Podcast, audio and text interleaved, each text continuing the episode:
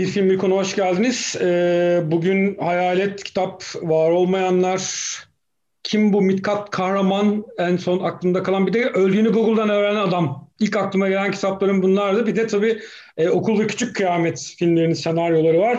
Yazar Doğu Yücel'i ağırlıyoruz. Doğu hoş geldin. Hoş bulduk Şenay.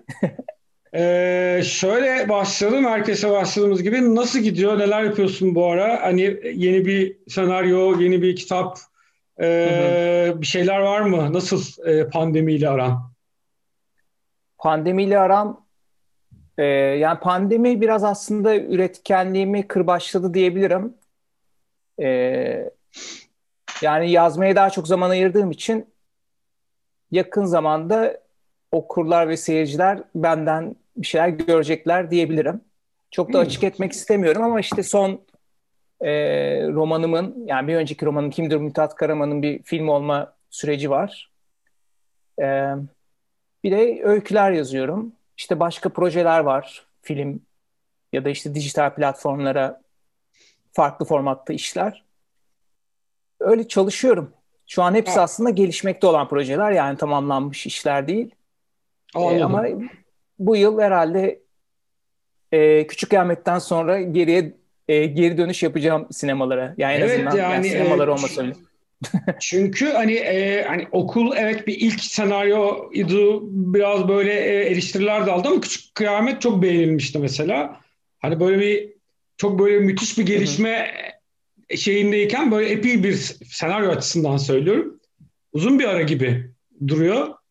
Hani böyle e, evet, senin iste, senin hikayelerinin bir ara değildi yani benim senin hikayelerine evet. ihtiyacı var sinemanın. Yani benim isteğim doğrultusunda bir Evet yani ben isteyerek ara vermedim. Yani yapımcılarla bir türlü yıldızımız barışmadı. Ben kitaplarıma devam ettim. Onlar ya onlara da proje sundum ama e, bugüne kadar anlamadılar. O bir 14 senelik bir ara oldu bir anda. İlginç. Bunları sonra tartışırız. Peki. O zaman e, biz asıl mesele... aslında Hı. Asıl meselemiz de biraz bununla ilgili. o da ha, ilginç. Şimdi yani oradan geliyorum oraya.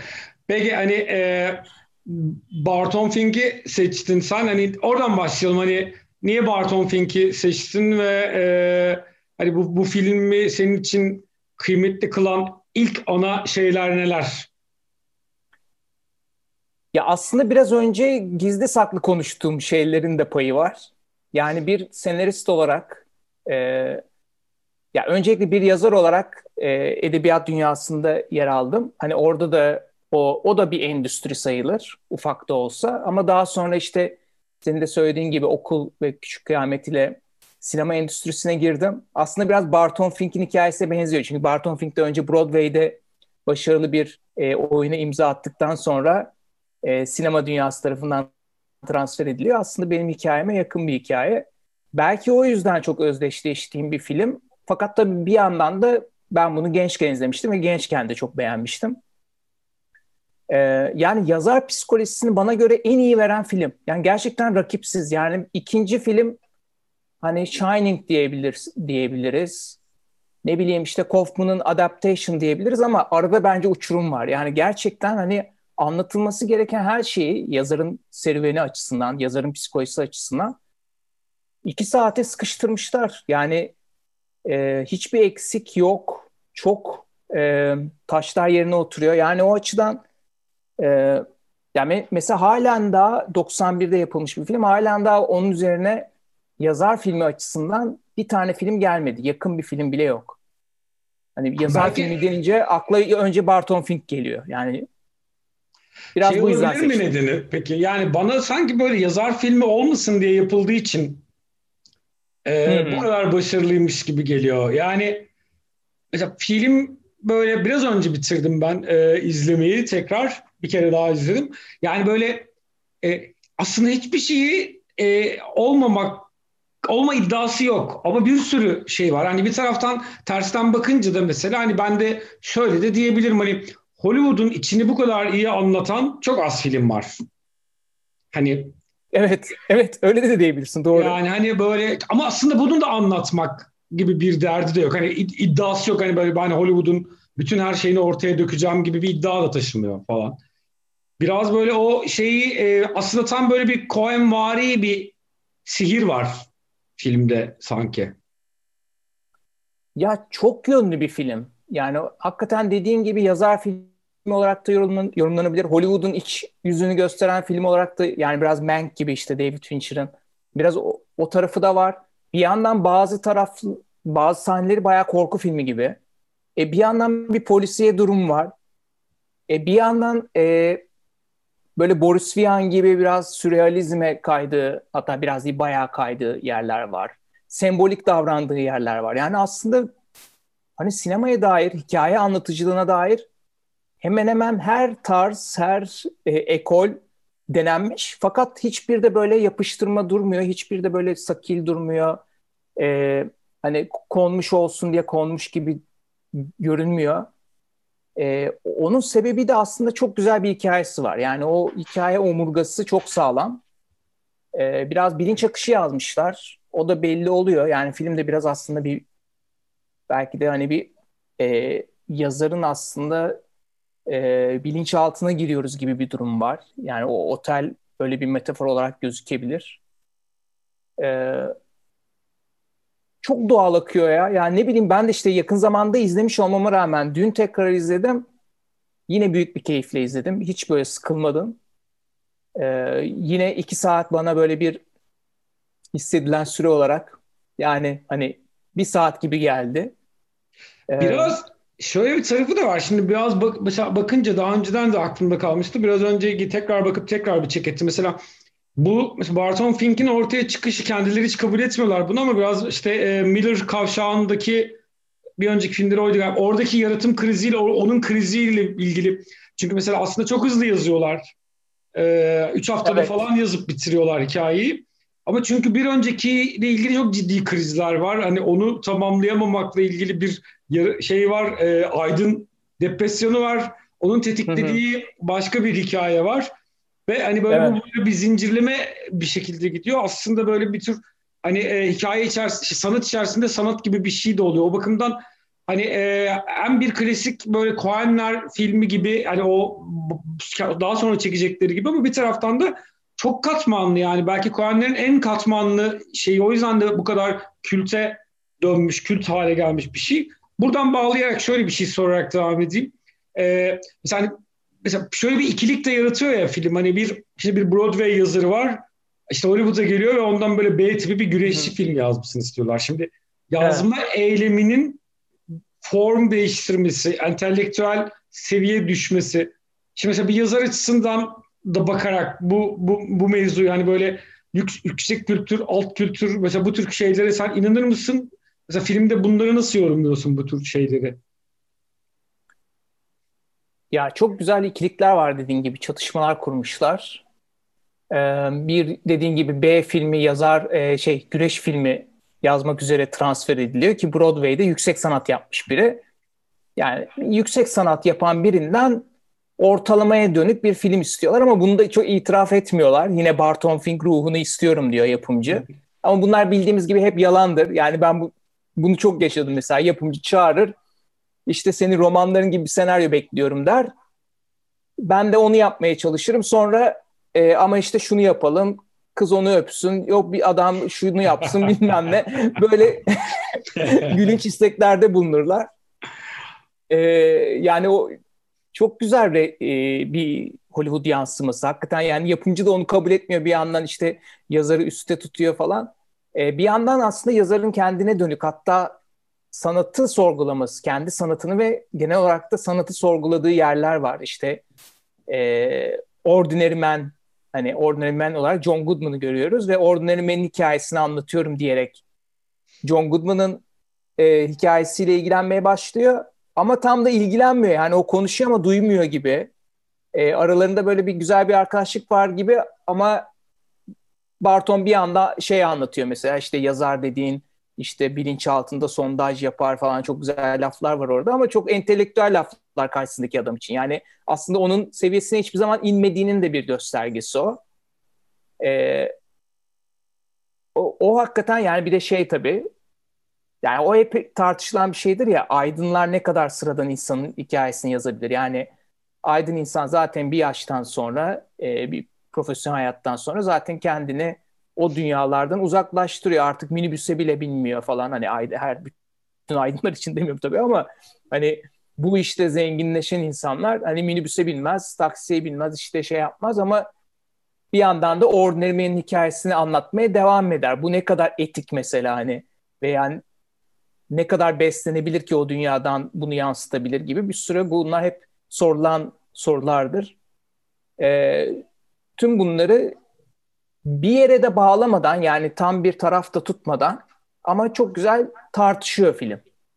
E, Coen'lerin amacı da büyük ihtimalle bunları tartışmak. Yani Miller's Crossing'de yaşadıkları, kendi aralarındaki yaşadıkları o hem writer's block gibi de değil, writer's block olduğunu kabul etmiyorlar. Biraz yavaşlamıştık sadece diyorlar ve bir ara, ara verelim istedik diyorlar. Herhalde orada yaşadıkları bir e, sorgulayışın sonucu Barton Fink'i yaratmışlar. E, yani hep çok çok güzel yani bir hiç böyle şey diyemiyorum. Keşke şu şöyle olsaydı diyebileceğim bir sahne, bir diyalog da yok. E, hakikaten dört başı mamur bir başyapıt denilebilir. Ki ben yani çok büyük başyapıtlarda bile ah şurası şöyle olsa falan dediğim yerler vardır. Fakat burada hakikaten böyle bir dokunulmaz bir film yaratmışlar. Yani mesela ben Shining'i çok eleştiririm e, Kubrick'i. O da bir yazar filmi. Hmm. Çünkü e, orijinal kitabı çok seviyorum. Yani ve orijinal kitabı okuduktan sonra, King'in kitabını okuduktan sonra izlemiştim ve e, ah şu şurası böyle olsaydı dediğim 5-10 yer vardır yani. Ama Barton Fink'te hiç bir şey söyleyemiyorum. Çok doğal akıyor çünkü. Ama tabii orada şimdi King kitabı okumuş olmanın bir şey var ki ben hani King evet. kitabı hala okumadım mesela ve hani Shining'i her izlediğimde tabii bir karşılaştırma yapmam. Ama mesela şeyde vardır. E, mesela çok e, bir Shining göndermesi hani böyle e, hissedilir. Koridor sahnelerinde. Koridor sahnelerinde e, Polanski'nin Tenant mıydı? Onu sanırım ona Hı-hı. benzer göndermeler var. Yani e, açıktan aslında e, kendi filmlerine referans e, olarak seçtikleri filmlere de gönderme yapmaktan e, çekinmiyorlar ki zaten bu Coen'lerin e, alameti farikası da bir taraftan. Yani sevdikleri filmlere saygı duruşunda bulunmaktan, onlara açık referanslar göndermekten hiçbir zaman zaten vazgeçmediler. Bir de mesela hep şeyi çağrıştırdı bana. Tabii onu çok beğenmez insanlar ama bir de Hollywood'da hep şeyleri var. Mesela Hail Caesar'da da e, bir Hollywood taşlaması vardı. Yani hep böyle aslında o e, bir taraf Hollywood'un o yapım şeylerine, yaratıcı süreçlerine özellikle de yapımcı taraflarına falan çok e, böyle içten içe bilendiklerini de düşünüyorum yani. Kesin. Kesin çünkü hani Coen'ler biliyorsun yani Hollywood'da e, aslında ayrıksı duran bir yerdeler. Yani hiç Hollywood vari film çekmediler aslında baktığın zaman kariyerleri boyunca ve büyük, büyük ihtimalle de çok büyük bir mücadelenin sonucu e, şu an sahip oldukları gücü elde ettiler. Yani böyle yapımcılar karşısında eğilip bükülmediklerini çok net görebiliriz ve orada çok e, onlar için çok saçma diyaloglar içine girdiklerini tahmin ediyoruz ki o hepsi yansımış Barton Fink'i o yapımcı e, Capital Capital'ın e, şeyiyle başkanıyla e, yapılan görüşmelerde o ortaya çıkıyor. Çok güzel bir taşlama hiciv var orada. E, bir de çok komik değil mi ya film? Yani ben gerçekten çok güldüm mesela. Yani izlerken yani tüm bunları nasıl bu kadar iç içe geçir yani çok büyük bir ustalık var o açıdan. Dediğin gibi hani esinlendiği Sullivan's Travels'tan da esinlenmişler. İşte Repulsion'dan da esinlenmişler Tenant dışında. Ee, şunu fark ettim mesela son perde biraz David Lynch ekolüne giriyor. Ama mesela daha David Lynch Lost Highway yazmamış yani. e, işte Blue Velvet var ama demek ki yani bence hani tabii ki Blue Velvet'ta da işte Wild at Heart'ta da e, o Lost Highway ile başlayan daha kabus gerçek e, kırması e, duruma girmişti Lynch ama sanki Lynch'i de etkilemişler gibi geldi bana. Ben mesela e, herhalde öyle düşündüm tarihine bakarken bu Lost Highway ile ya aynı dönem ya da sonradır gibi düşündüm. Yok önce yani. birçok filmin öncülü o zaman. Yani mesela Kaufman'ı da etkilemiştir büyük ihtimalle. Charlie Kaufman'ı da etkilemiştir. Yani bütün yazar odaklı yani yazar yönetmenleri etkilediğinden eminim. Yani ilk onlarına, ilk 20'lerine girer en azından. Böyle. Ama yani e, şey açısından e, evet yani o kendisinden öncekileri referans verdiği kadar işte kendisi senin dediğin gibi kendisinden sonraki filmlerde de e, referanslar bulabiliriz evet. yani hani şeyi. Bir de mesela hani e, Coen'lerle yapımcılar arasındaki şeye gelince hani gerçekte öyle bir sıkıntı olduğu ortada. İşte son, bu Hail Caesar dağıtıma, geniş dağıtıma sokulmamıştı. Ve e, hmm. e, son filmlerini e, Netflix'e çekmek zorunda kaldılar. E, yani zorunda kaldılar çünkü e, para bulamadılar. Yani yapımcılar para koymadılar filme. Dolayısıyla zaten hani aslına bakılırsa en olgun zamanlarında hala bir yapımcı problemleri ve hani böyle para bulma e, filmlerini sermaye bulma problemleri e, yaşıyorlar. Dolayısıyla bir de şey tarafı da benim ilgimi çekmişti. Aslında böyle Hollywood'un tam kırılma dönemi İkinci Dünya Savaşı. Hollywood sermayesinin, Hollywood yapımcılarının da ufak ufak dönüşmeye başladığı bir dönem. Onun parodisi ve hani onların iş yaklaşımı meselesi ve ufak ufak Hollywood'daki ırkçılığa da böyle hafif kaşıyaraktan Hollywood'daki o Nazi hmm. sempatisini de böyle inceden inceden anlatmakta böyle böyle hoş bir e, şey var. Aslında o yüzden Joe Goodman'ın karakterini de biraz böyle Amerikan halkının ufak temsili olarak da okumak lazım. En sonunda Hail Hitler diye çıkıyor ya e, şeyden evet. odadan. Ya çünkü o dönem çok güçlü bir aslında şey sempatisi var Amerikan toplumunda hani ciddi bir tabanı var e, Nazi e, sempatisi e, daha doğrusu Hitler yani Nazi sempatisi var toplumda. Yani e, dolayısıyla biraz böyle ona da böyle bir e, tatlı bir gönderme yapıyormuş gibi finalde. E, yani dediğin gibi çok katmanlı. Yani savaş dönemi Amerika var, Hollywood var, sıradan insanın hayatı. Yani orada Steve Buscemi bile bence e, çok az sahnesi olmasına rağmen e, kritik bir rolde. E, polisler. Yani hepsinin hepsinin hayatına az çok girmiş. Yani e, bir hani odakta bir yazar olsa da e, Life of a Mind sürekli tekrarlanıyor ya. Yani aklın e, hayatına bir giriş yapmışlar. Hepsi canlı karakter. Yani yapımcı dahil. Çok grotesk bir sahne var işte o ayakkabısını öpüyor falan yapımcı. Hmm. Biraz metaforik tabii. Ee, ama yine çok çok hoş yani çok gerçekçi. Ee, oyunculuk açısından mesela ben John Goodman'a bayıldım. Yani yakın zaman yani ben 15 gün içinde iki defa izledim ve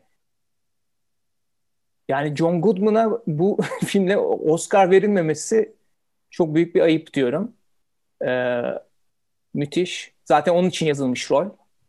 Ee, Barton Fink de John Tortura için yazılmış. Yani çok kısa sürede toparlanan prodüksiyon açısından yani öncesinde e, bir Coen'lere göre kısa sürede çekilen bir film. 8 haftada.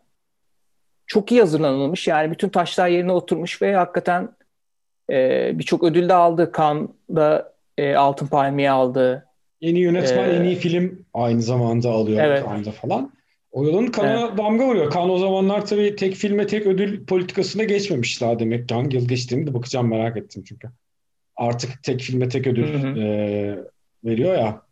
Peki son olarak şöyle şunu hmm. sorarak e, bitirelim. 20 dakikayı dolduruyoruz.